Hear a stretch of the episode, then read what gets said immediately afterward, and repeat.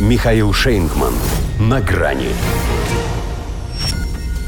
Дом белый и пушистый. США отрицают заинтересованность в вооруженном мятеже.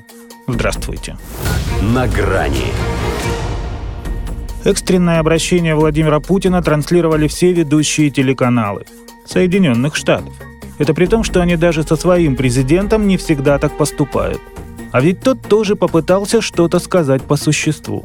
Причем, презрев возможные артикуляционные конфузы, говорил много и развернуто.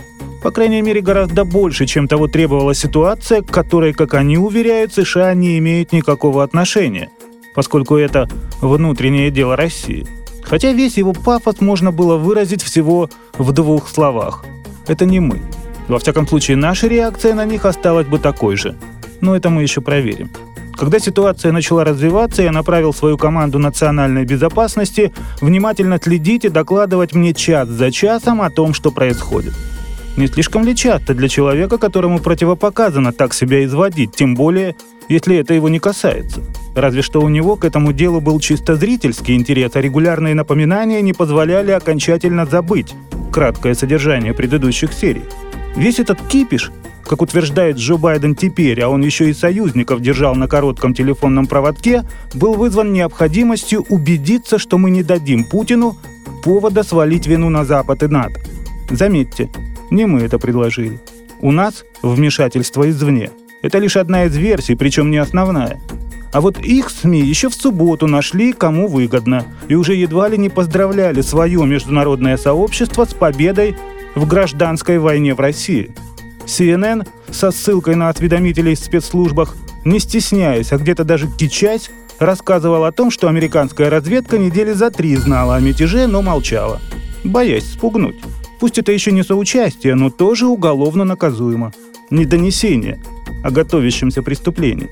Впрочем, теперь они с таким же успехом могут сказать, что молчали, ибо сразу знали, чем все закончится. А закончится все новыми поставками оружия на Украину, потому что их тоже можно понять.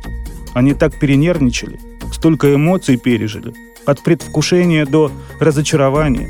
Им нужно как-то себя успокоить. А лучшего релакса, чем эскалация конфликта, они пока не придумали. Есть, правда, еще санкции. Точнее, только пустой 12-й пакет для санкций, но вот теперь можно начать его наполнять. Наказать, допустим, Вагнер за то, что не оправдал надежд – только и умеет, что укронацистов крушить да солидар с Артемовском освобождать. Ну и, само собой, Россию, поскольку ничто ее не берет. И даже из этой мимолетной переделки она вышла сильнее, чем была. Они, впрочем, твердят, что это наша слабость. И ведь правы. Есть у нас такая слабость. Не стрелять в музыкантов, которые играют, как умеют.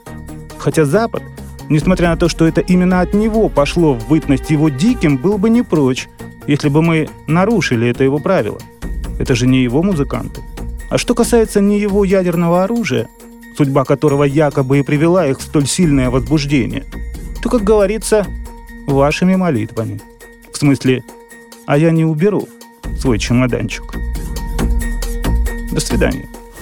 На грани с Михаилом Шейнгманом.